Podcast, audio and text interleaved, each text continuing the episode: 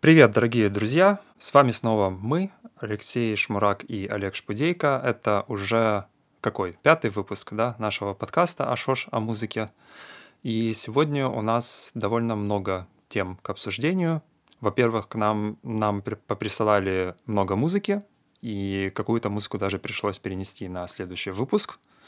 А, и, Лёша, еще у нас есть новость о коронавирусе, который санифицировали в музыкальное произведение, причем с контрапунктом. Мне просто пришло в голову хорошая шутка. Ты начал э, говорить, что с какого выпуска, я дальше начал вспоминать какого. И мне пришло в голову хороший анекдот, что э, где ну, какой-то гость приходит э, в гости и, значит, начинает есть и говорит э, с хозяйки, простите, пожалуйста, что я уже там вторую конфетку с этой плошки взял, э, на что хозяйка говорит, во-первых, не вторую, а четвертую, во-вторых, да кто будет считать? Вот, вот так же примерно наши, наши подкасты. Мне кажется, никто считать не будет, все, все нормально. Вот, касательно новостей про коронавирус, то у нас несколько новостей про коронавирус, и я бы хотел начать с самой смешной новости про коронавирус за все время, что э, несчастные животные в зоопарках, ну не только в зоопарках, на самом деле, в, оке, в океанариумах, э, в других подобных заведениях, они чувствуют себя одинокими, их больше никто не навещает, не кормит, не дразнит. Вот. И директор Одесского зоопарка решил ну, немножко облегчить э, их жизнь, или, как принято говорить на литературном русском, облегчить их жизнь, я не знаю, как правильно. Вот. И он им сыграл разные произведения. Э, ссылку на эту новость мы приложим э, под подкаст. А я вот сейчас зачитаю, я нашел, собственно, список произведений, потому что интересно, что он разным животным играл разные произведения. И вот, значит, цитата из какого какого-то сайта буквы. А, а, значит, например, для слонихи а, директор зоопарка сыграл отрывок из мюзикла «Бель», а для волков исполнил «Мурку». Жители сельского дворика слушали произведения Людвига ван Бетховена. Простите, дорогие, конечно, наши подписчики и слушатели, но возникает вопрос, собственно, по каким критериям он выбирал произведение. Я думаю, что, возможно, э, ну, во-первых, этот он играл то, что он сам знает наверняка наизусть. Вот. Но, ну вот для, например, почему Волку может быть интересно Мурку слушать, может быть еще понятно, например. Но почему Бетховена э, все-таки э, сельскому дворику играют, это, это уже, конечно, вопрос не совсем понятно. Мне кажется, что рано или поздно наш подкаст э, и вообще наша платформа на Патреоне дойдет до такого уровня, что мы сможем взять интервью этого директора. Хочется в это верить. Давай на это надеяться, да.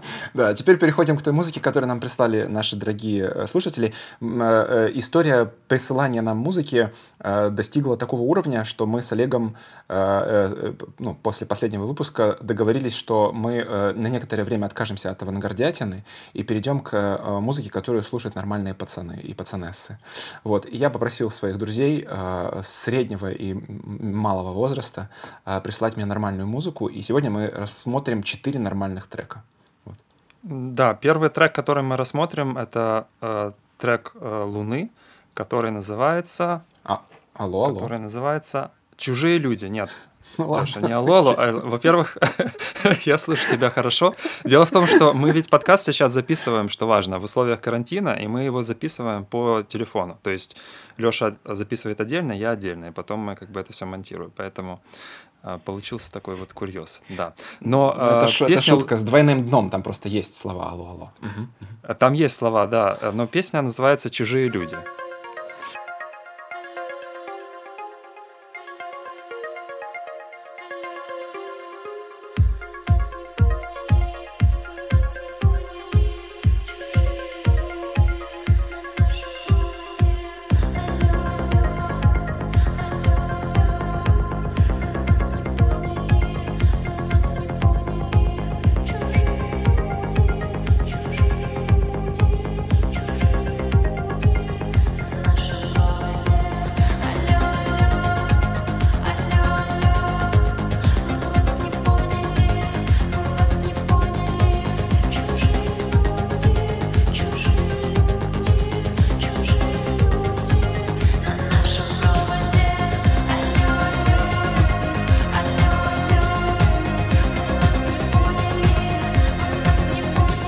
Ну да, я, э, скажем так, так сложилась моя карьера, что э, и судьба, и творческое, так сказать, развитие, что к популярной музыке, к музыке, которую слушают для ну, такого развлекательного удовольствия, я пришел достаточно поздно, и э, я бы сказал, что я особо-то и не пришел. То есть я, я по-прежнему ее слушаю больше с познавательными целями, с целями э, узнать, что есть что-то ну, что-то другое, что-то новое. То есть я, я бы не стал э, слушать такую музыку просто на фоне. На фоне я слушаю совсем другую музыку. Вот. И э, с Луной у меня сложились на самом деле достаточно сложные отношения с ее музыкой. Вот. Но э, в, э, мне, мне кажется, что в основном эти сложные отношения были скорее больше из-за каких-то таких внутри, внутритусовочных, э, ну, не знаю, как сказать, э, культурных реакций, не знаю, э, стереотипов, что ли, вот, и что, ну, была, э, был определенный стереотип о том, кто, как, зачем слушает музыку Луны, и я долгое время, э, ну, воспринимал ее только через стереотип, вот, но поскольку сейчас я нахожусь на совершенно другой позиции, сейчас я имею в виду не во время этого выпуска, а вообще в целом после того, как мы с Олегом сделали платформу Patreon, я вообще замечаю, как постепенно начинает меняться вообще мое мышление, потому что э, я никогда не занимался таким таким количеством и такой интенсивностью музыкальным анализом, ну и вообще в целом культур, культурологическим анализом. От этого огромное количество каких-то безусловных реакций, ну, триггеров, которые сами по себе запускаются без моей рефлексии, без моего, э, ну, без моей критич, критического, без моего критического осмысления, они у меня исчезли. И я замечаю, что я, э, ну, мне стало очень сложно, например, испытывать какие-то ну, негативные или в целом э, как бы эмоции, эмоции отчуждения, эмоции защиты э, или чувства да, скорее чувство, испытывать чувство защиты. То есть они как будто немножко, или все-таки эмоции, ну, неважно, э, они как будто немножко притупились. Так вот, по поводу этой песни. Ну, во-первых, эм, мне кажется, что эту песню легче воспринимать с клипом, потому что клип очень сильно подчеркивает какие-то образные ее, его или ее стороны. Вот. А, мне кажется, что эта песня про а, маленького человека в большом городе, и вот у меня даже возникли, ну, собственно, не только у меня, видимо, а у, клипмей, у клипмейкера тоже возникли ассоциации с «Матрицей», ну, фильм «Матрица», и там, собственно, вот эта первая фраза, которую она говорит, «Алло, алло» или «Алло, алло», эта фраза, ну, вот таким именно соответствующим цветом, соответствующим шрифтом, который напоминает о э, начале матрицы, да, когда knock-knock new. Вот. И вот это вот э, мне показалось очень важным, и вообще мне показалось очень, э, я бы сказал, даже символичным образом, который э, мог появиться только именно в последние сто лет. То есть невозможно себе представить, чтобы композитор, э, например, эпохи Моцарта и Бетховена написал бы музыку про э, калейдоскопичное, клаустрофобическое городское пространство, потому что э, не знаю почему, мы, мы тогда не жили с Олегом, вот. Но э, я имею в виду, что вообще сама тема клаустрофобического отношения к городу, э, как мне кажется, появилась скорее во второй половине 19 века. Вот, например, у Достоевского есть э, такая эссе «Зимние заметки о летних впечатлениях», где он довольно подробно описывает свои впечатления о больших европейских городах, о Париже и о Лондоне. И он там это описывает как вот что-то, как если бы мы попали в ад. То есть это вот э, гигантские, гигантские толпы, огромное количество ну, всего индустриального, вокзалы, фабрики, крики. Ну, то есть вот да, вот такой overwhel... какое что-то, очень overwhelmed, перенасыщенное, переполненное. Вот, и э, так, потом, естественно, эта тема стала еще больше возрастать, и э, писатели особенно первой половины 20 века, они вообще представляли вот именно городское будущее, э, урбанистическое будущее совершенно безысходным. То, если почитать и, и раннюю научную фантастику, и того же Герберта Уэллса, то э, город представлялся ужасом. И мне кажется, что ну, мне было бы удобно рассмотреть эту песню вот именно через вот этот э, как бы э, ужас от невозможности коммуникации, от технотизации, да, от того, что э, э два человека, они могут могут даже вообще друг друга физически никогда не увидеть, но постоянно как бы друг о друге помнить и э, друг с другом связываться. Вот. И вот мне, мне кажется, ну вот я так это воспринял, эту, э, эту песню. Ну и э, буквально, буквально еще скажу пару реплик про чисто технический аспект с моей точки зрения. Понятно, что я э, ну, не аранжировщик, поэтому я замечаю, наверное, совсем не те вещи, которые замечаешь ты.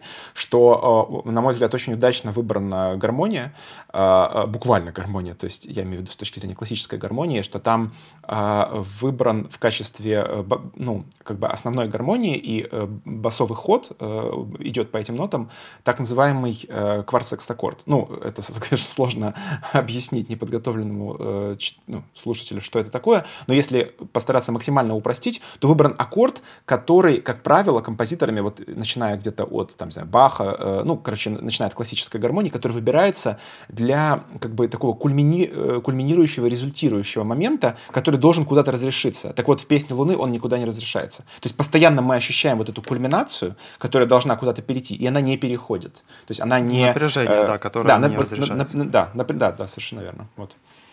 А, да, вот ты говорил по поводу отчужденности, а, и, собственно, мне это напомнило отчужденность э, постпанка, и не только как бы самой музыки э, Луны, да, которая, в общем-то, напоминает э, в чем-то постпанк, э, но и как бы в тексте. Ну, в тексте буквально там чужие люди на нашем проводе, э, и как бы сама она выступает в роли, вот она как бы снимается в этом клипе, и она э, ходит по Лондону в таком как бы состоянии параноидального отчуждения, я бы сказал.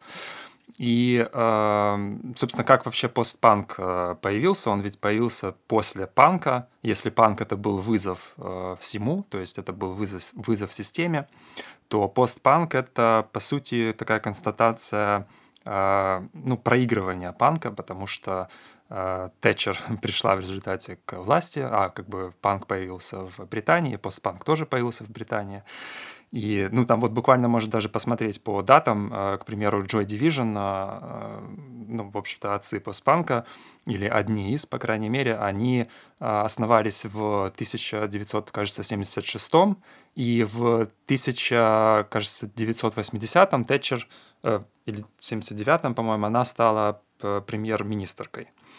Вот. И как бы по сути э, постпанк это уже лирический герой, который не выступает э, против э, системы, там как-то сражается, пытается протестовать, а это э, такой как бы интроверт, который замкнулся на себе, э, он чувствует полное отчуждение, потому что он не узнает тот мир, который его окружает. И э, здесь вот как бы очень похоже, мне кажется, на саму эстетику вот постпанка. И, в принципе, сейчас постпанк переживает второе ну, как рождение, да, и вот он снова популярен, снова в моде. И вторая, второй аспект — это то, что мне, естественно, вообще, в принципе, большинство вещей э, Луны напоминают э, тату, э, такой как бы знаменитый да, проект начала 2000-х, конца 90-х. И благодаря вот этому такой как бы расплывчатости текстов и эмоциональности каждый, кто слушает, это как бы вот то, что и у Тату, и у Луны есть, что, в принципе, каждый может найти э, себя в них. А, и третий аспект — это хантологическая музыка, как это ни странно. В принципе, как под хантологической музыкой часто понимается такие как бы проекты, как Caretaker тот же, или Уильям Басинский — а, ну, как бы такая более серьезная электронная музыка, ну, типа серьезная, конечно. А, но на самом деле хантология, как ностальгия о будущем, которая никогда не наступила, она свойственна, ну, и более популярной музыки. В том числе, мне кажется, что это есть у Луны. Только это ностальгия о будущем из 90-х. То есть это как бы то, ну, это некоторые идеалы такие, некоторые скажем так, э, розовые мечты да, 90-х, которые как бы разбились, э, потерпели поражение, и э, как бы сейчас существует вот определенная музыка, которая работает вот с этой травмой, прорабатывает ее на разных уровнях, естественно. Ну, мне кажется, что тут можно чуть больше дать э, культурологический, э, культурологический срез или культурологическую рамку, что в целом можно сказать, что украинская культура — киевская культура последних э, там 5-6 лет, то есть постмайданная культура, это культура ностальгии по э, вот это как бы я бы сказал, оптимизму советского модернизма. Да? То есть это есть не только у Луны, это есть и у, и у Дорна, э, и это есть у, у нашей электронной сцены, которая очень сильно повлияла на Луну по, по понятным причинам, по причинам, так сказать, ее продюсера. Вот. Э, то есть мне кажется, что вообще э, это, это, это музыка, которая пришла после вот этого как бы я бы сказал так, наивного капитализма в украинской музыке, да, в э, нулевых и начало десятых. То есть это, музыки типа Океан Эльзы, Тина Кароли, все такое. То есть это, это, эта музыка, она как бы осознает некоторую, э, я бы сказал, э, наивность и не до конца искренность вот этого вот э, романти романтизации капитализма, романтизации вот этой американской мечты и возвращается к э, ну, можно сказать, можно сказать, ностальгируют по 90-м, по, по, по тому э, какому-то такому какой-то искренности и какой-то э, ну, мечте 90-х. Угу, да, да, мечта, и, разумеется, разумеется, не, не, не криминальным и не голоду 90-х, и, и не, там, понятно, и, и не, и не денежной реформе 90-х. Я, да, я, разумеется, имею в виду именно дух, то есть, который, который э, спасал людей в 90-е, вот. Ну, я думаю, что, наверное, перейдем к следующему треку, послушаем угу. отрывок. Это Дин Блант, а, композиция называется... 100? Да, 100 или 100.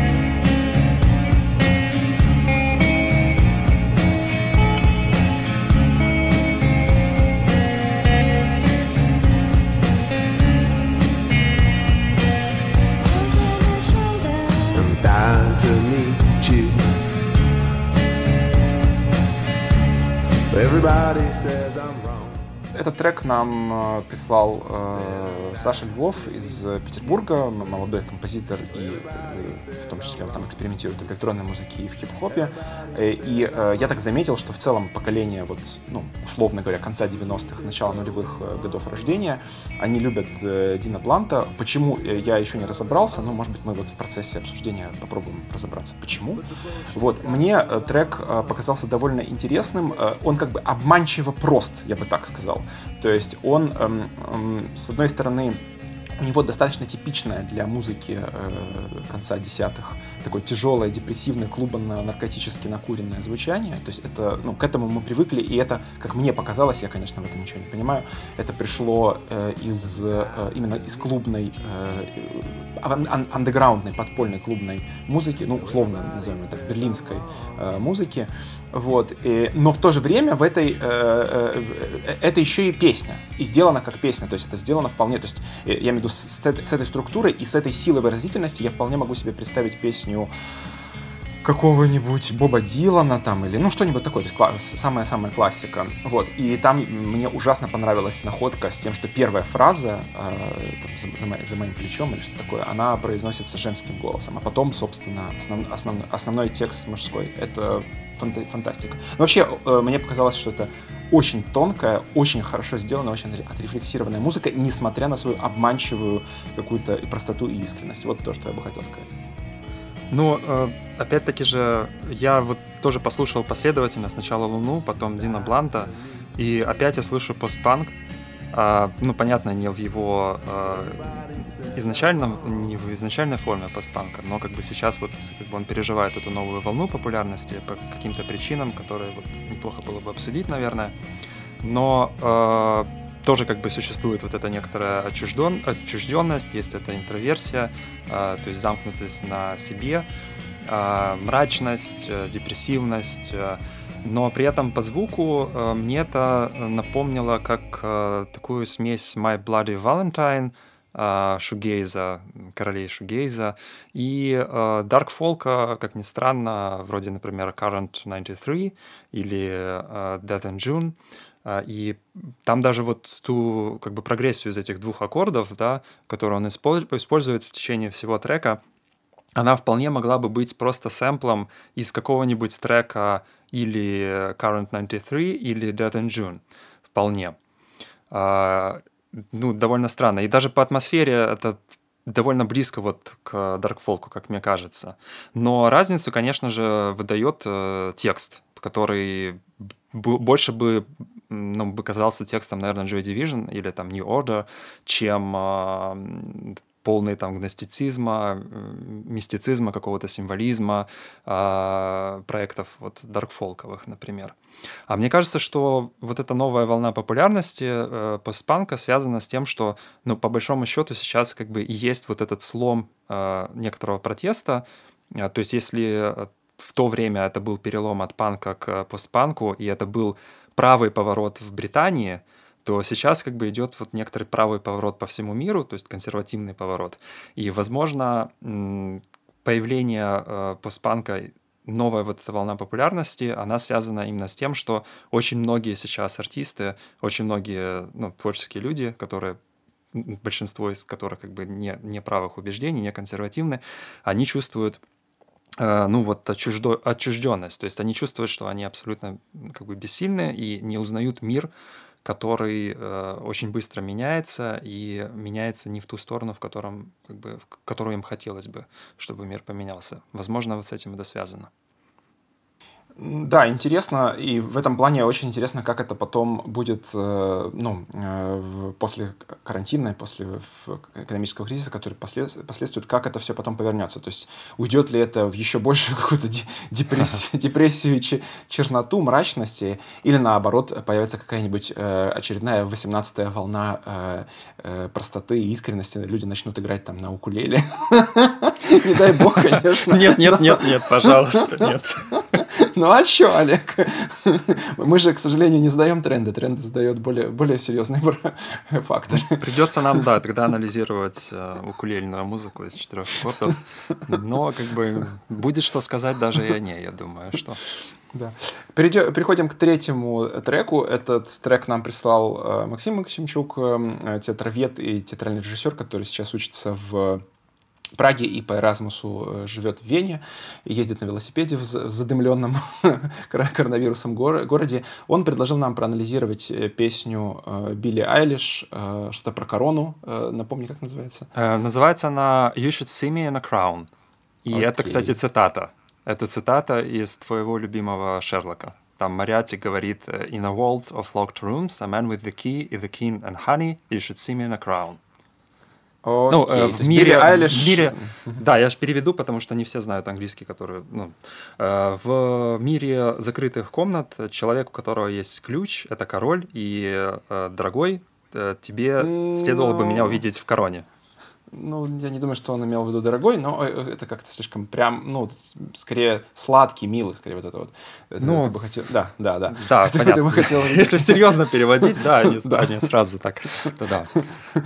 Окей. И, э, кстати, ну, это не случайно. Она говорит о том, что благодаря этой цитате, в общем, родилась эта песня. Хорошо, послушаем песенку.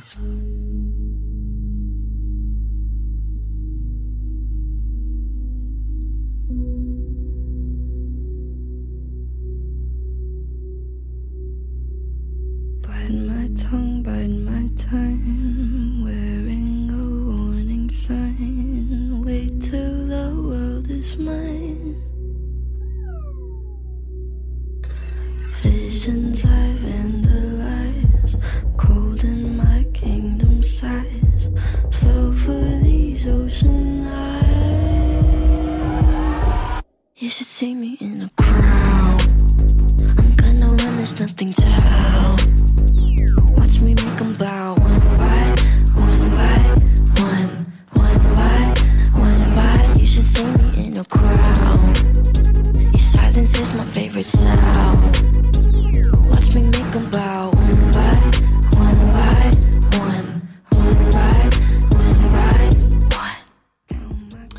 Да, ну, э, можно сказать, что э, это было предсказуемо, что рано или поздно мы должны были бы в подкасте проанализировать Билли Айлиш, потому что Билли Айлиш сейчас на, на, на коне, и у нее сейчас корона, к, к счастью, не инфекция, а скорее метафорически. Вот. Э, я очень люблю Билли Айлиш, э, потому что Билли Айлиш напоминает мне э, Бетховена, Стравинского и The Beatles. Поясню, что я имею в виду. Это очень Хорошая сделанная... цитата.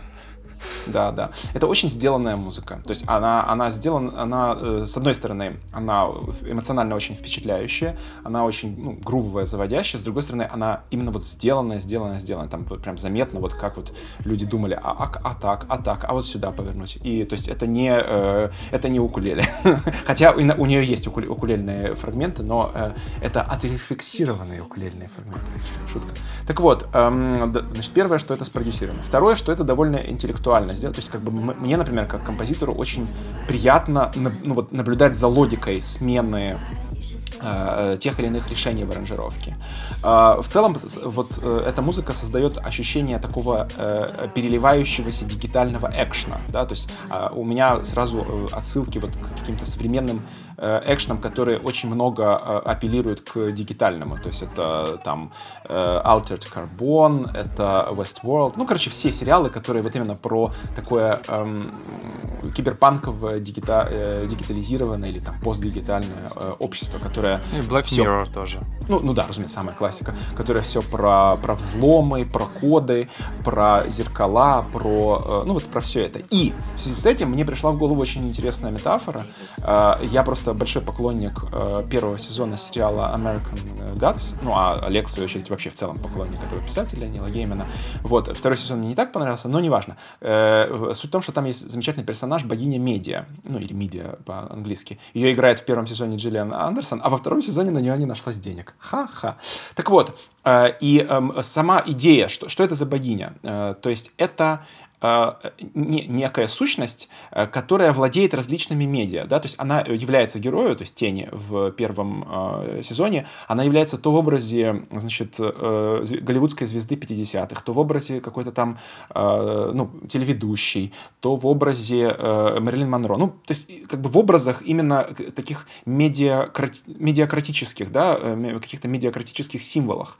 И вот мне кажется, что Билли Айлиш э, ну, в, если кто изучал немного, кто она такая, и вообще, в принципе, ее позицию, то у нее, например, э, в этом плане довольно строгая э, позиция. То есть она, например, категорически против объективации, сексуализации ее тела. И до э, недавнего времени она, она всегда выступала в каких-то таких мешковатых одеждах. То есть она как бы максимально подчеркивала, что она находится как бы за, э, ну, по, по, по ту сторону вот этого вот как бы прямой объективации поп-артиста, да. И э, это, мне, мне кажется, тоже, ну, довольно важным образом, именно образом образом конца десятых, начала двадцатых, то есть я очень часто это замечаю по людям, которые, ну, находятся в тренде, которые стараются следить за тем, что происходит, что они как бы пришли в постобъективированную и, э, то есть постобъективированную эпоху, в эпоху после, э, э, я бы сказал, после наивности от, э, отношения к красоте, потому что, ну, как бы люди понимают, что э, сейчас красота это именно спродюсированный,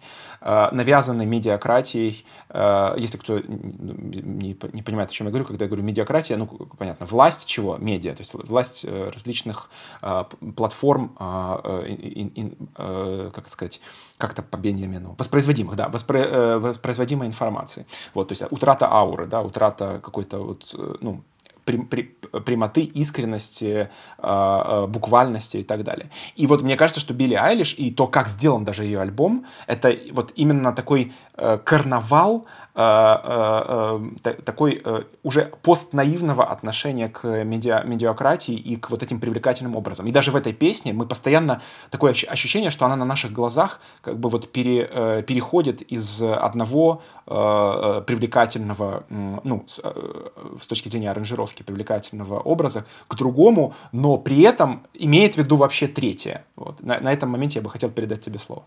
Ну, я немножко пройдусь, наверное, по самой музыке, потому что культурологическая перспектива уже озвучена.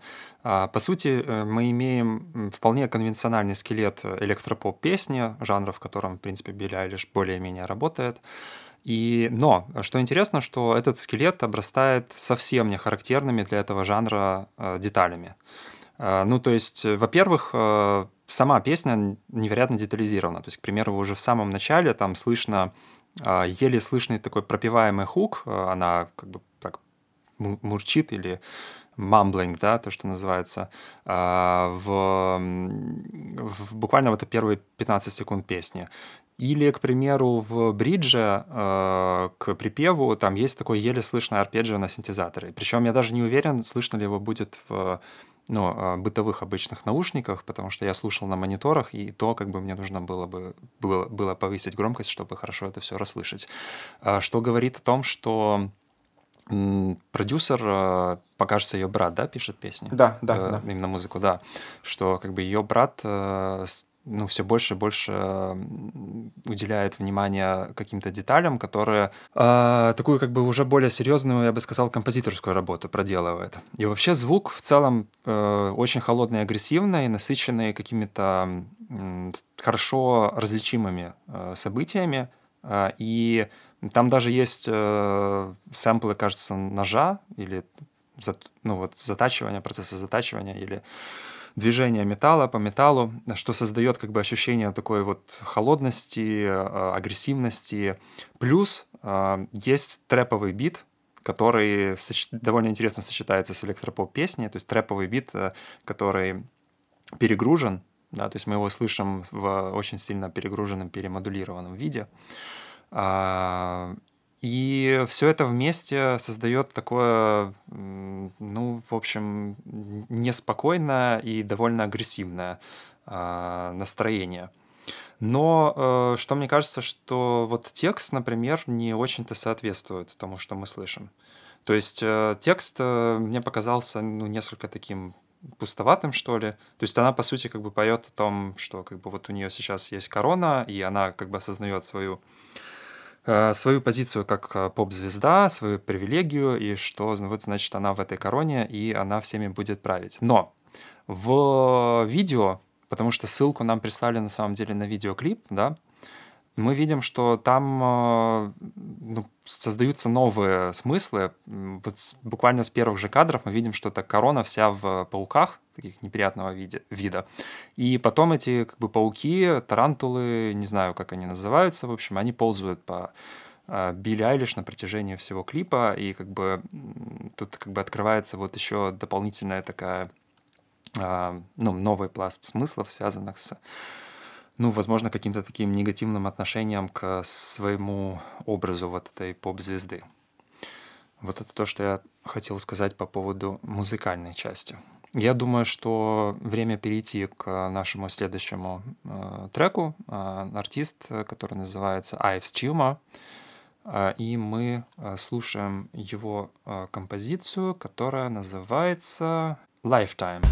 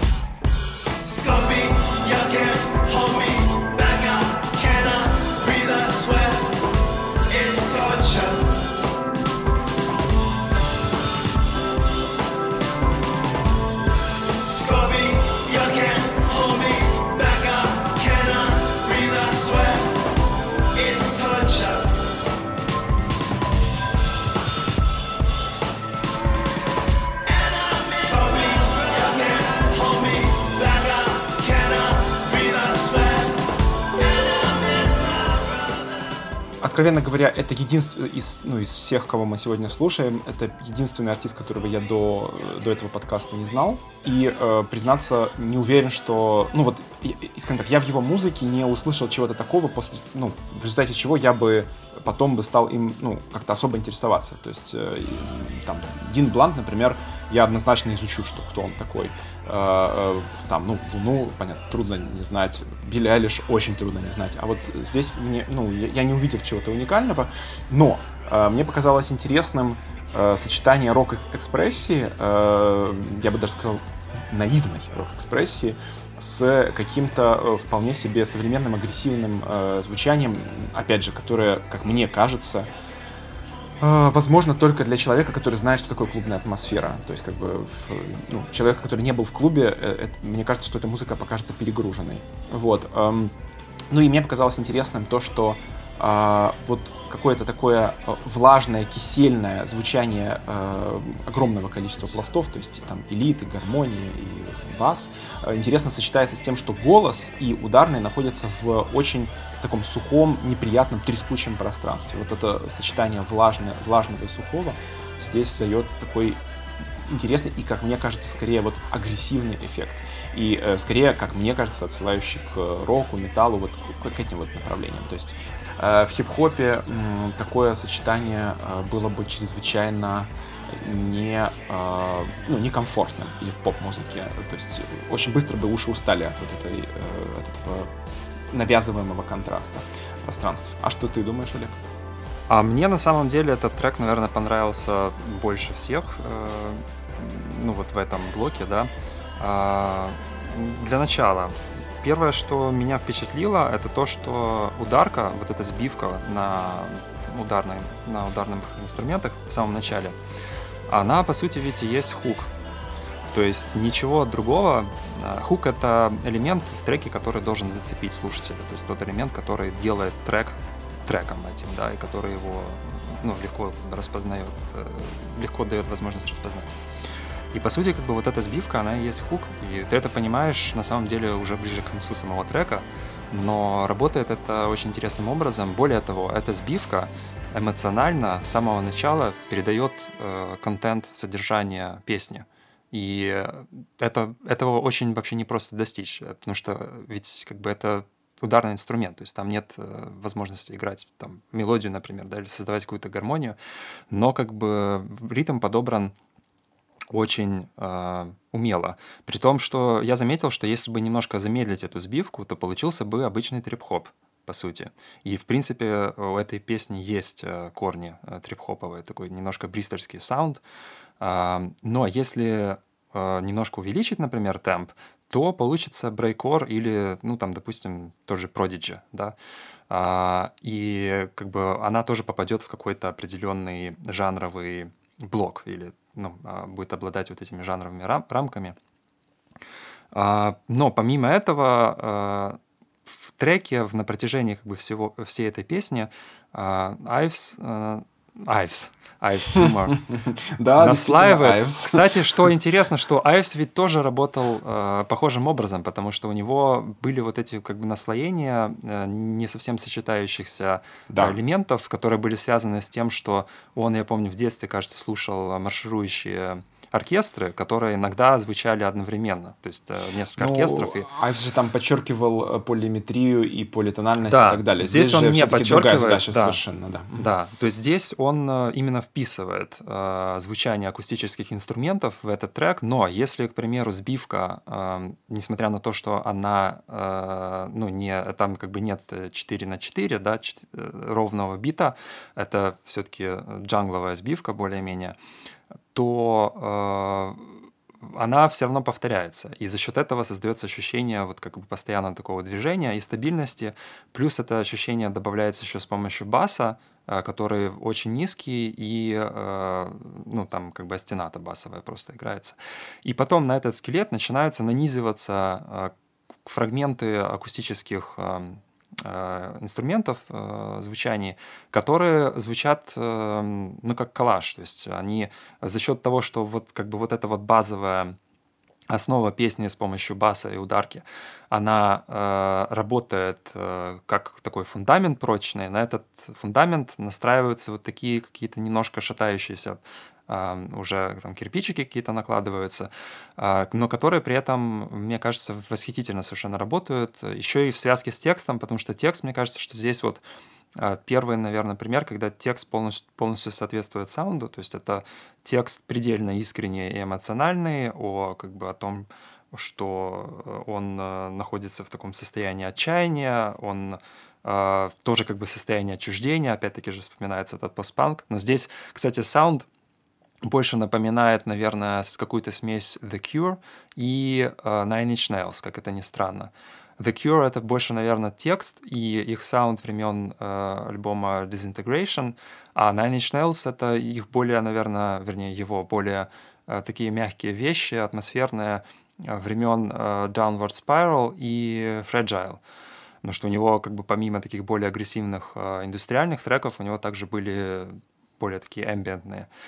Вот. И вообще очень сильно отдает 90-ми. Ну и, собственно, неудивительно, что как бы эта музыка выходит на, выходит на лейбле Warp, который, э, ну, был известен тем, что фактически этот лейбл сделал себе имя на IDM э, музыки 90-х и до сих пор, возможно, существует в основном за счет как бы вот этого изначального Э, пика популярности э, IDM э, музыки. То есть какой-то вот такой саунд британских 90-х в этой музыке тоже присутствует. Но э, хватит о Ives Tumor. Э, перейдем к следующей теме. Это э, коронавирусный канон.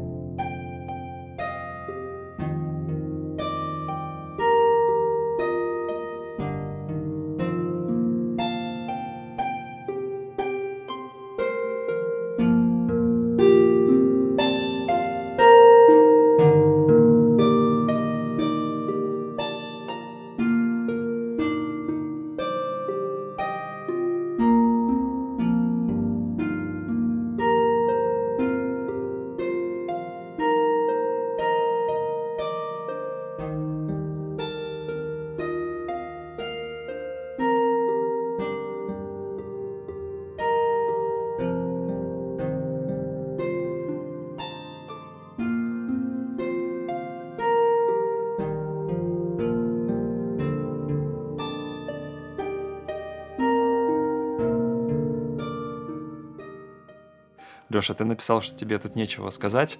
Ну, я просто, я поясню. Нет, я поясню. Э, да, я думаю, что мы в это время уже слушаем, как оно звучит. Э, я поясню, почему мне нечего сказать. Я не люблю такие как бы поверхностные приколы. Ну, то есть очевидные приколы, да. Э, взяли как бы из расшифрованного генома или там, не знаю чего, то есть э, некой информации дигита, дигитальном виде э, про структуру вируса, э, сделали из этого последовательность ноток, озвучили их какими-то простыми медитембрами и э, сделали там, очевидно, что с помощью какой-то программки, вряд ли это какой реальный композитор писал, это просто лень, э, гигантский канон. Э, то есть канон это, если кто не знает, музыкальная форма полифоническая, в которой а, э, одна и та же э, мелодия с одной и той же, там, с тем же ритмом и так далее повторяются потом через некоторое время с, э, в другом голосе от другой ноты. Канон — это довольно ну, популярная форма в средневековой, ренессансной музыке. Потом она стала чуть менее популярной, потому что ее просто сложно слушать долго, потому, ну, хочется какой-то перемены.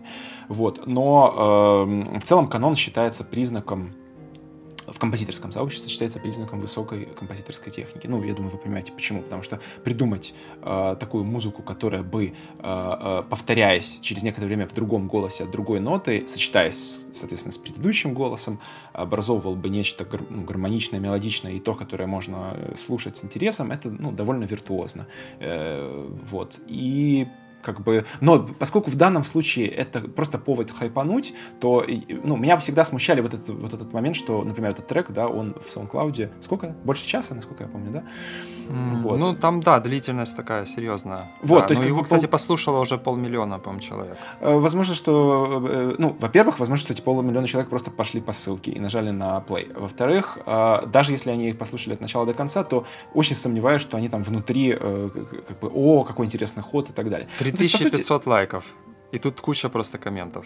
То есть нет, нет, это замечательно. Нравится То есть это хайп. Это, да, это чистый хайп. Да. Я, я такие штуки не, не очень люблю. Но э, я рад, что это прекрасный повод э, поговорить снова э, про э, и коронавирус, и социальные сети, и все такое. Комментарии, кстати, смешные довольно. Тут вот комментируют, что this sound made in China. Типа, этот звук сделан в Китае. Это тонкая шутка, тройная. Еще кто-то написал, что sounds like sad ending. Это через час 45. То есть э, уже на как бы последних минутах кто-то написал, что какая-то грустная концовка. При том, как бы вы понимаете, что там концовки нет. Ну, то есть это полифоническое произведение, которое никак не заканчивается, оно просто... Обрывается. Вот. Да, обрывается, и все. Вот. Но много есть комментариев и положительных. А, ну, мне, честно говоря, музыкально тоже, я, я не уверен, что мне есть что сказать по поводу самой музыки. А, здесь это скорее, наверное, интересно ну, с точки зрения перспективы там, и научной, и культурологической, потому что, к примеру, а, почему вообще эта композиция была написана? На самом деле, самый ученый, который как бы, автор этой композиции, он э, сказал, что он говорил в интервью, что он таким образом, э, он, он занимается синтезированием новых белков, и э, для того, чтобы обучить нейросеть, он переводит информацию из белков, то есть это аминокислоты, в звук. И через звук уже обучает нейросеть. Если я правильно понял его исследование, как бы я там прочитал небольшое краткое содержание, и как бы этот трек, по сути, это есть результат вот э, одной из, э, ну, одного из э, фрагментов вот этого процесса обучения нейросети. А, и здесь интересно, мне кажется, то, что есть некоторое отдаление от визуально-центричности нашей культуры, потому что как бы, наша культура, как известно, стала очень визуально-центричной, то есть мы, зрение для нас очень важно, это первое чувство. А, когда-то так не было. Ну, то есть, к примеру, когда-то люди время слышали, а сейчас мы время смотрим, да. А, ну и вообще, как бы, самые важные события в жизни людей, они были, они как-то звучали. А как бы сейчас все эти важные события как-то выглядят, потому что все их как-то снимают, запечатляют на видео. А получается, что это еще и связано с наукой, потому что наука позволя... Э, позволила увидеть э, ранее невидимое, и мы все как бы видим. А здесь как бы так я, я вижу, следовательно, я существую, получается даже, наверное. Я, не, я мыслю, следовательно, я существую. Вот, но как бы в данном случае э, он говорит о том, что эту информацию, то есть информацию о аминокислотах в белке э, вируса, э, легче услышать, чем э, представить э, визуально. Я не знаю, как я в этом не разбираюсь, я не знаю, насколько как бы это верно и насколько этому стоит доверять, а, но это интересно, потому что, возможно, действительно как бы в будущем будут некоторые вещи, которые мы снова начнем слушать. И слушать не как музыку или как какой-то просто сигнал, а слушать как э, текст, например. Ну, то есть э, они будут нам сообщать какие-то да, важные новые знания, которые мы не сможем или не так удобно будет получить визуально. ну, Олег, ну тут же очевидная отсылка к подкастам и аудиокнигам. Uh, да, но там текст. То есть здесь именно идея, э, здесь э, идея в том, что информация, которая не может быть представлена достаточно хорошо визуально, она санифицируется, то есть она транспонируется. Текст, он ведь не транспонируется, он просто озвучивается. То есть там нет я понимаю, да. Ты, ты, ты про буквальный, э, буквальный перевод, да, цифровой перевод одной информации, то есть, точнее, одного э, Санификация, типа... санифик... да, санификация uh-huh. данных. То есть, по, по сути, речь, вот я, кстати, говорил как-то с одним моим другом где-то уже много лет назад, и он говорил о том, что как бы вот сейчас в науке есть э, такая тема санификации данных не просто потому, что это весело и прикольно, и типа давайте послушаем, как оно звучит, а потому что некоторые данные э, легче э, воспринять э, через звук. То есть они легче просто воспринимаются, и с ними легче работать через звук. Э, не только людям, но и машинам. То есть вот как он сейчас обучает, это получается нейросеть, так как бы и мы можем, сможем, наверное, а, обучать новые нейросети в будущем с помощью санифицированных данных. Это довольно интересно. Но Бэт, как бы... Э, к этому есть отсылочка к, в четвертой серии, то есть, извините, в третьей серии а, третьего сезона э, Westworld. Там одна из героинь, а, она постоянно прослушивает э, аудиосообщения, оставленные предыдущим владельцем ее тела, ну, физического тела, или точнее образа, неважно. Вот, и она все не понимает, что это, какие-то шумы. А потом выясняется, что эти шумы составляют четыре первых ноты песни You are my sunshine, my, uh, там что-то, неважно, что-то funny sunshine, неважно. То есть та-та-та, то есть это та-та-та, первые, первые четыре ноты. И она, когда их запускает, то она, у нее получается взломать ключ uh, к, ну там, к чему-то взломать ключ. То есть, получается, она с, и предыдущая владелица этого телефона и этого тела, она как бы с помощью первых четырех нот песни, она закодировала Э, ну, определенную важную для нее информацию. Э, ну, это, это такая первая... Конан Дойлищина, да, ну да. Да. И еще э, вспоминается недавний фильм, мы в, в About, About приложим ссылку на этот фильм, э, румынского режиссера «Свистуны» э, про э, какие-то банды, которые общались друг с другом, ну, закодированно общались друг с другом с помощью свиста. Тоже к, к вопросу о том, как Да, я что-то слышал об этом, да, угу, да. Как с помощью звука можно зашифровать то, ту информацию, которую, например, вы не хотите выдать чем-то э, визуально э, центрично, визуально ориентированным. Вот.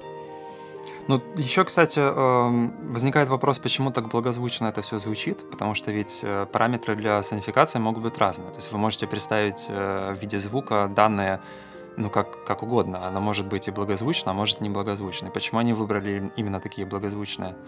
А, это было связано, по словам, опять-таки же, самого ученого, тем, тем, что э, сам вирус, когда проникает нас, в наш организм, он, по сути, как бы врет. Ну, то есть этот белок, там в такой в форме такого штыка, он э, организм воспринимает этот белок типа как э, свой, типа как друга. И таким образом вирус проникает э, в организм, и он, в общем, выбрал поэтому такие благозвучные параметры, там диатоническая гамма звучит, и всего, кстати, 20 нот, потому что там 20 аминокислот. Вот так вот. То есть это соответствует количеству, я так понимаю, аминокислот в этом белке. А, ну, да, то есть с точки зрения вот там чисто музыкальной, я не уверен, что это интересно слушать. Более того, там ведь есть еще и... То есть там есть вот эта вот линия, которая написана ДНК, которая санифицирована. И есть еще линия, которая а, написал искусственный интеллект, который как бы вот занимается, я так понял, созданием вот этих новых э, белков. То есть там есть линии, которые созданы искусственно, которые не санифицированы. В общем, на самом деле, чтобы рассказать, ну, нормально как бы поговорить о, об этом э, коронавирус-каноне, э, нужно провести интервью с самим ученым, потому что очень много есть вопросов и очень много непонятных вещей, непонятно критериев, непонятно почему то, а не другое. Вот. Я думаю, что давай перейдем к более понятным вещам. И как бы одна из этих вещей — это твоя статья о Мартынове. Ну да, я, я с, не, немного контекста. Э, где-то примерно три с половиной, нет, две с половиной недели назад мы с э, Викой Федориной, э, которая делает сайт Киев Дейли, это такой городской гид по киевским культурным событиям, там сам, самые разные культурные какие-то дисциплины и индустрии рассматриваются. Вот, мы договорились, что я буду каждую, на каждую пятницу готовить статью про какую-то музыку, которую можно во время карантина, то есть во время долгого сидения дома, там, офигевания от бессмысленности и так далее, можно послушать и тем самым себя обогатить. Ну, поскольку я больше разбираюсь в академической музыке, то, соответственно, я пишу статьи про академические композиторы второй половины 20 века и начала 21 века. Я уже написал статьи про Райха и про Шаманского, и вот в этот раз написал про Мартынова. И э, я, как бы, тут есть определенный парадокс, э, такой, э, как это сказать, палка о двух концах. Я Мартынова люблю именно за музыку. То есть я не читал его книг, в отличие от Олега, который, наоборот, читал его книги, и, как я понимаю, ну, как бы в, в таком обычном, да, э, режиме фона, режиме удовольствия, ты же, я так понимаю, Мартынова не слушаешь, да? Не, ну, бывает, бывает, но редко. Ну, ну я люблю его музыку mm-hmm. тоже, да. Но в книге, да, но... конечно, оказали большее влияние, как с Кейджем. Да. А у меня наоборот, на меня наоборот гораздо больше влияния оказала его музыка, и как раз именно, э, я бы сказал так, э, когнитивное, да, какой-то интеллигибельный анализ того, как сделана его музыка, на меня оказал в свое время большое воздействие. А, так вот, я написал статью про музыку. Но написав статью про музыку, я не мог, естественно, не затронуть его ну, политическо-идеологических взглядов, и я упомянул его э, какие-то книги, которые, так получается, да, что э, как бы не читал, но упоминаю. То есть я не читал его книг, и я как бы скорее по каким-то там вторым, третьим, четвертым пересказам что-то такое сказал о его книгах. Олег, который читал его книги, в комментариях в Facebook, ну, там, где в Фейсбуке выложил, некоторые вещи уточнил, что немедленно вызвало ну, и Олега уточнения, и какие-то другие уточнения, или точнее не уточнения, а скорее дискуссии, да, вызвали какое-то, ну, такое резкое расширение вообще поля а, я бы сказал, поле рассмотрения, какого-то рамки рассмотрения вообще феномена Мартынова, что дает несколько интересных тем для обсуждения. Ну, одна из тем — это то, что ты обсуждал в комментариях с Виктором Кагановичем. Э, можешь как бы коротко пересказать, что, ну, что именно вы рассматриваете там? Или, точнее, что тебе ну, кажется да. важным? Ну, в, цел, в целом стоит, да, сказать, что Мартынов известен своей теорией или гипотезой о конце времени композиторов — И довольно мне кажется, что многие воспринимают, особенно многие, кто не, не читал книгу, а там слышал, возможно, об этом а, где-нибудь, воспринимают это как вот, что типа композиторы перестают вообще существовать, а, то есть они там умирают, возможно, или а, просто композиторская музыка перестает существовать, и она никогда не будет больше существовать. Но на самом деле Мартынов ну, немного о другом пишет. Во-первых, он не прогнозирует, то есть он не говорит о том, что это там произойдет в будущем, э, это уже произошло. И он имеет в виду под э, композиторской музыку, музыкой очень конкретную музыку. Э, простите за конкретную музыку, не конкретную, да. А, потому что конкретная музыка есть, да, у Пьера Шефера. Вот. Э, музыку, э, которую... То есть композитор — это человек, который э, музыку делает видимой. Потому как э, до э, изобретения и там, популяризации использования э, записи музыки в нотах, да, музыка не была видимая, то есть ее никак не записывали, и она, ну, там, передавалась на слух, то есть была оральная традиция, там, передача этих э, мелодий, вот. И только после того, как э, музыку начали записывать, она превратилась э, ну, во-первых, из чисто врем- временного явления в пространственное, потому что то, что происходит во времени, вдруг начинает э, овеществляться в пространстве. Это довольно тоже интересный момент. А, и с изобретением потом уже книгопечатания, с возможностью массовой репродукции, массового печатания вот этих нотных текстов, появляется фигура автора этих, собственно, текстов. То есть тот человек, который владеет теперь этим. Потому что раньше как вы будете владеть чем-то, чего не существует э, в, материально. У, у, материально, да, то есть вы не можете это потрогать, вы не можете это купить, продать. А как бы когда появляется непосредственно объект материальный, теперь этим можно владеть, и если есть, э, если есть чем владеть, то, соответственно, должен быть кто-то, кто этим может владеть, и этим человеком становится композитор. И в западной культуре композитор становится таким гегемоном. То есть получается, появляется такая ситуация, что если композитор не напишет музыку, то есть нотный текст, то исполнителю этой музыки, который исполняет музыку по нотному тексту, будет просто нечего играть, и, соответственно, музыки просто не будет. Соответственно, самый главный человек в музыке — это композитор.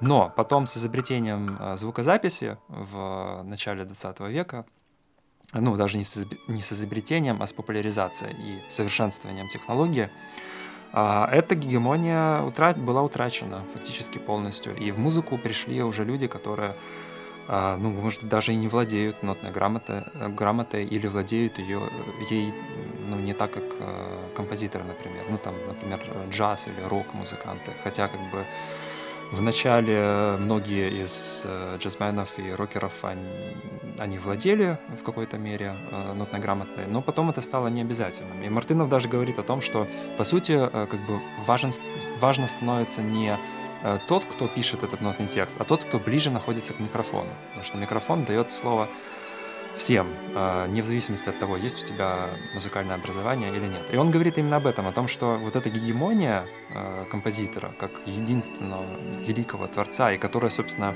родила э, саму возможность вот, это, вот этих великих композиторов, типа там Бетховена, Малера, да, Гайдена, Баха, она э, просто перестала быть. И он к этому относится как к абсолютно нормальному процессу, потому что когда, когда-то не было композиторов, и это тоже было нормально, никто как не переживал.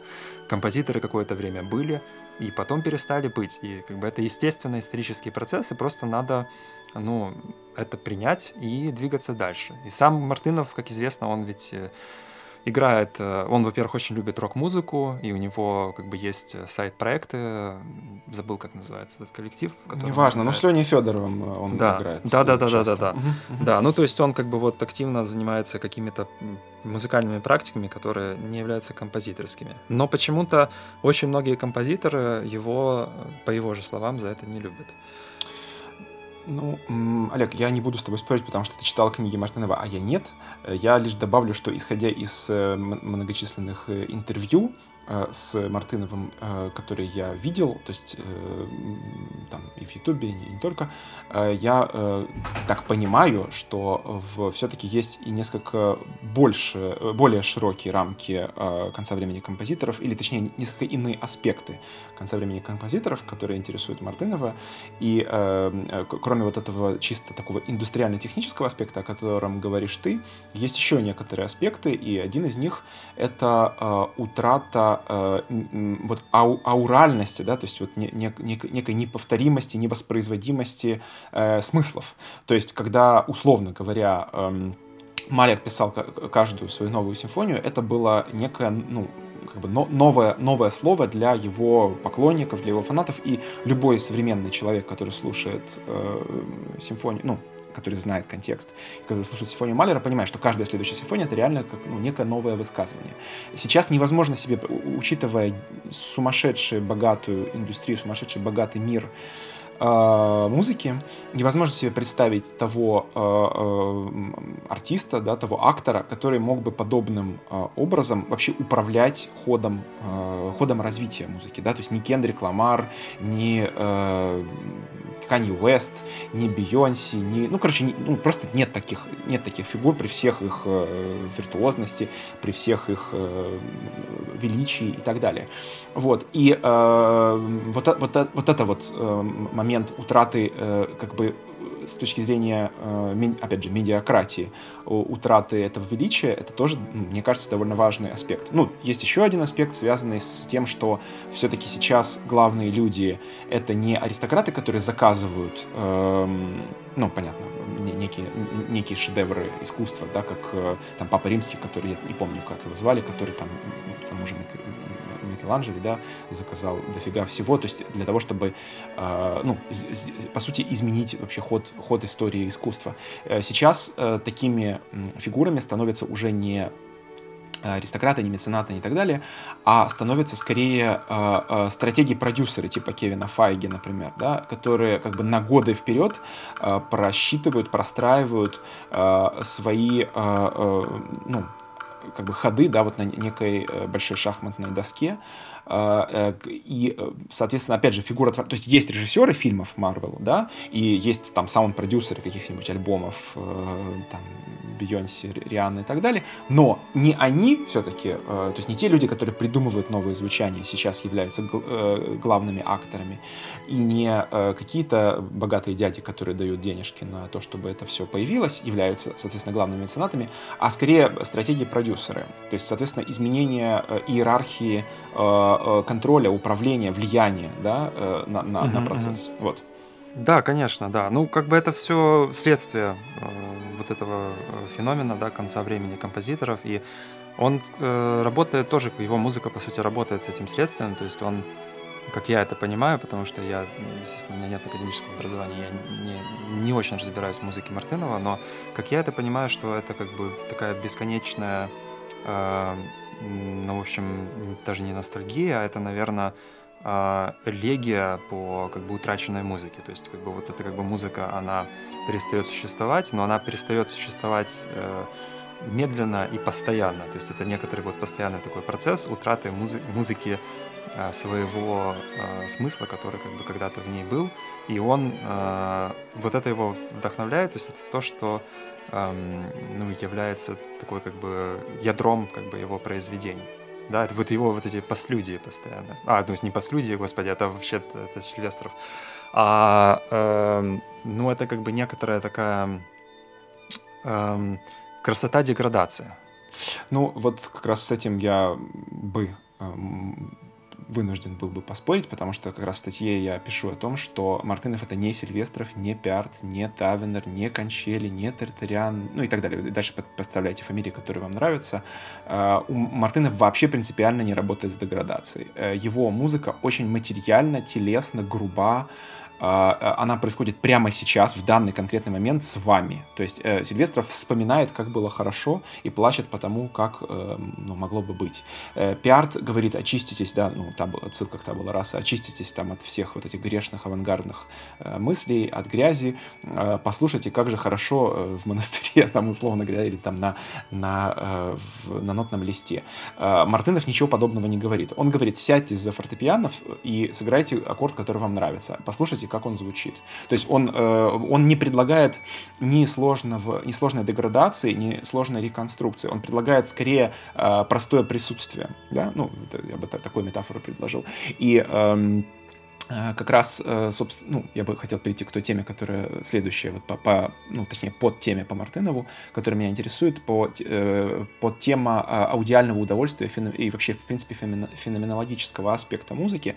На мой взгляд, Мартынов — это один из самых удачных Э, примеров сочетания, с одной стороны, вполне себе классического музыкального мышления, и с другой стороны, вот этого вполне современного э, подхода к музыке как к, э, ну, по сути, материи для феноменологического удовольствия, для телесного удовольствия. И по этому поводу у меня состоялся очень интересный, интересная дискуссия в комментариях с Ильей Разумейко. Это, если кто не знает, это известный украинский композитор, соавтор вместе с Ромой Григорьевым многих опер, и перформансов из формации «Новая опера». Это они недавно получили э, в связи с этим Шевченковскую премию. Они работают совместно с Владом Троицким, известным театральным режиссером и руководителем Гогольфеста и театра Дах, а, и создателем, ну, вдохновителем таких э, музыкальных коллективов, как Даха Браха, Дах Дотерс, Цешо и так далее.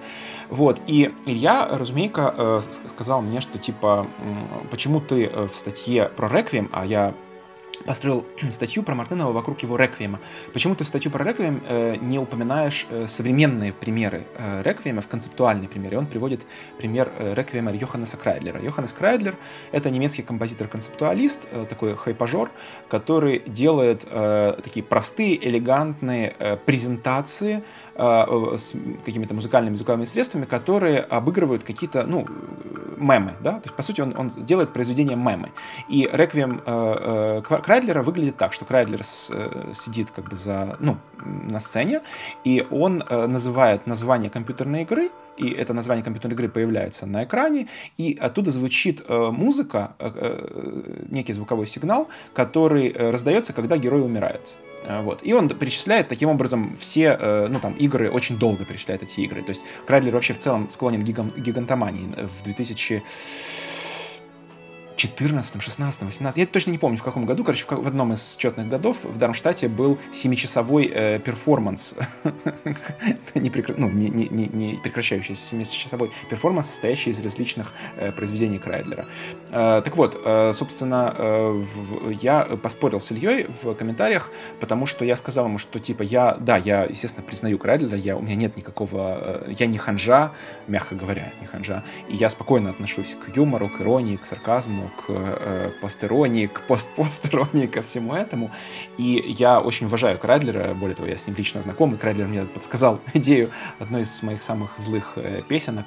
Ну, неважно. Э, важно другое, что я статьи пишу для широкой аудитории, которая ориентирована именно на феноменологический, э, ну, феноменологический аспект восприятия музыки, да, то есть я хочу своими статьями э, э, дать людям возможность именно пережить новые телесные, новые глубокие телесные ощущения. Получить удовольствие а, от музыки. Да, по, по, да, ну и да, извините за эту, как бы, да, упрощение, да, получить, да, просто получить удовольствие от музыки. И от музыки Мартынова можно получить удовольствие, я это утверждаю, и я как бы бы хотел на этом настаивать, что от, от таких произведений, как «Войди», Сити, или послеполуденный отдых Баха, или письмо Пелецису, или э, танцы с умершим другом. Э, ну, вообще, в принципе, я не, вся вот эта вот, э, вся эпоха Мартынова, которая пришла после его, так сказать, аван, и авангардного, и церковного периода, то есть начиная где-то с 80-х годов, вс всю эту музыку можно слушать с кайфом. То есть ты, ты можешь отдаваться этой музыке, как ты отдаешься эмбиенту, или року, или металлу,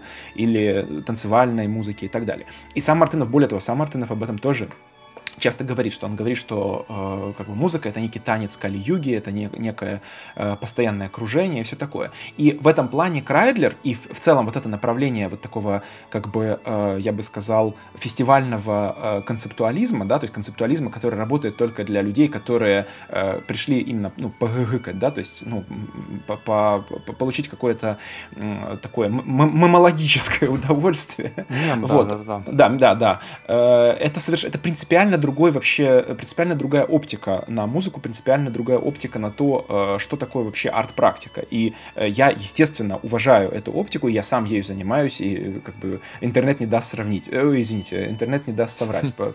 Посмотрите, например, это котик в Ютубе. Но как бы в, я говорю, что в, конкретно в этой серии статей меня интересует именно конкретно вот аспект э, глубокого телесного удовольствия, иммерсивного, я бы даже сказал. Вот.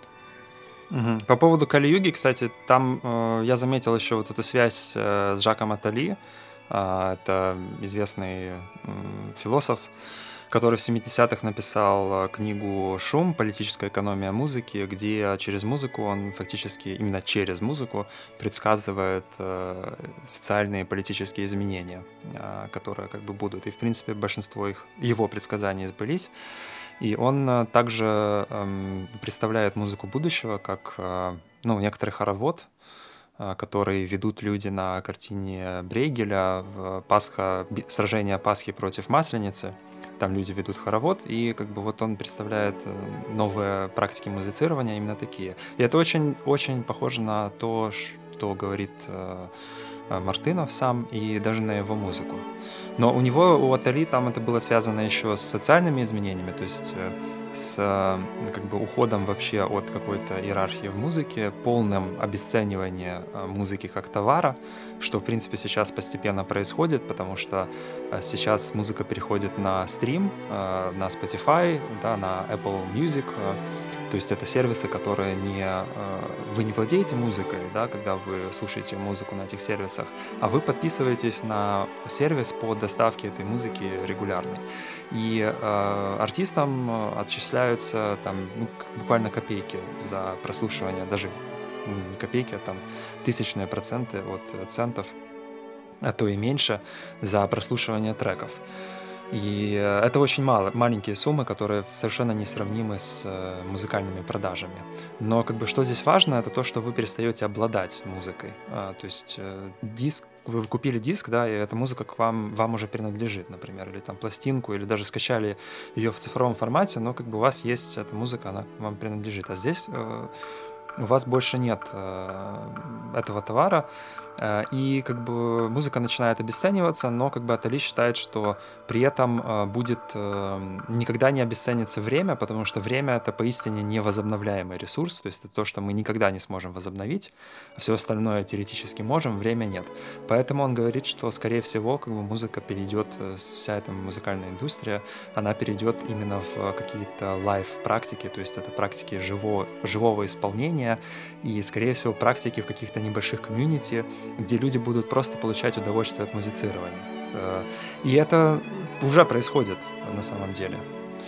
Ну да, э, из-за коронавируса понятно, что сейчас очень много онлайн live практик, но что, в общем, да. Э, саму мысль Атали не обесценивает, просто выводит в, такой киберпанковый немножко... Виртуальное пространство. Да, да, да, да. да. Это, кстати, отсылает да. к многим довольно забавным Э, сценам из э, Altered Carbon, где, например, в одной из э, сцен идет пытка, но пытка идет в виртуальном пространстве, потому что в, ре... ну, в реальном это как бы ну, не очень удобно делать. Просто героя, ну, как сказать, ну, понятно, погружает в сон, а вот уже в виртуальном пространстве его пытаются с такими, ну, как бы виртуальными пыточными инструментами, но которые ощущаются вполне реально. Мне кажется, это отличной метафорой, Ух. ну, многого, что сейчас происходит. Да-да-да-да. Надо посмотреть, я, к сожалению, сожалению, таким Это первый сезон, да. Второй сезон послабее. Ну хорошо, э, мы э, много сегодня э, интересных аспектов затронули. Мне кажется, что наш About будет очень, ну, очень большим. Ну, нужно будет все вот эти вот штуки, которые ты упоминал, нужно будет поместить в About. Хорошо, как всегда, по традиции, в конце выпуска мы благодарим наших патронов. На данный момент у нас 14 патронов. Один из них просил не называть его имя, соответственно, называю имена 13 патронов. Это Саша Черный, это Алекс Кувалини, это Алексей Вайнман, это Антон Пайсов, это Эмиль Борисенко, это Евгений Куницев, это а, Ярослав Каркунов, это Максим Побережский, это Настя Петрова, это Настя Довбня, это Владлен Митянский, это Алексей Минько и это Ион Тихий. Э, спасибо вам большое. Э, мы с Олегом уже даже э, начали приобретать какую-то долю оптимизма насчет будущего нашей платформы. Мы уже начали там думать о каких-то при, приятных круглых цифрах, которые мы выйдем через некоторое время. Так или иначе, мы продолжаем работать. У нас на следующей неделе много выпусков. Вообще, я хочу поделиться некоторым секретом, что пару дней назад я понял, что вообще, чтобы справиться с потоком наших инициатив, нам нужно составить календарь, и у нас уже есть в Google Doc календарь, э, что мы должны делать каждый день, и там очень много прия прият такой приятной плотности э, того, что мы собираемся да, делать. Да, и много и... сюрпризов для вас, в том числе да. и для подписчиков эксклюзивного материала, который будет доступен только вам, нашим патронам дорогим. Вот. Э, спасибо вам большое за внимание. Э, э, напомню, что через неделю у нас следующий выпуск подкаста. У нас уже есть два музыкальных трека, которые нам прислали на анализ, но, ну, естественно, мы можем еще что-то проанализировать, поэтому, если у вас есть какие-то предложения, вопросы, темы, вы можете нам их предлагать. Это не обязательно должна быть музыка, это может быть и какая-то тема, какой-то вопрос, который мы можем обсудить в, в таком вот эфире. Так что пишите, присылайте. До да, еще в... если вам... Да, извините. Да, еще, еще хотел добавить, что если вам что-то непонятно, возможно, как бы мы что-то сказали, а, что-то упомянули, какой-то термин или какую-то концепцию, или, возможно, что-то из истории музыки, а, обязательно пишите нам вопросы, не стесняйтесь, там в комментариях, можно в личное сообщение, а, где угодно, и мы на них ответим в следующих выпусках подкаста. Э, до связи в прямом эфире. Спасибо за внимание. Пока. Пока.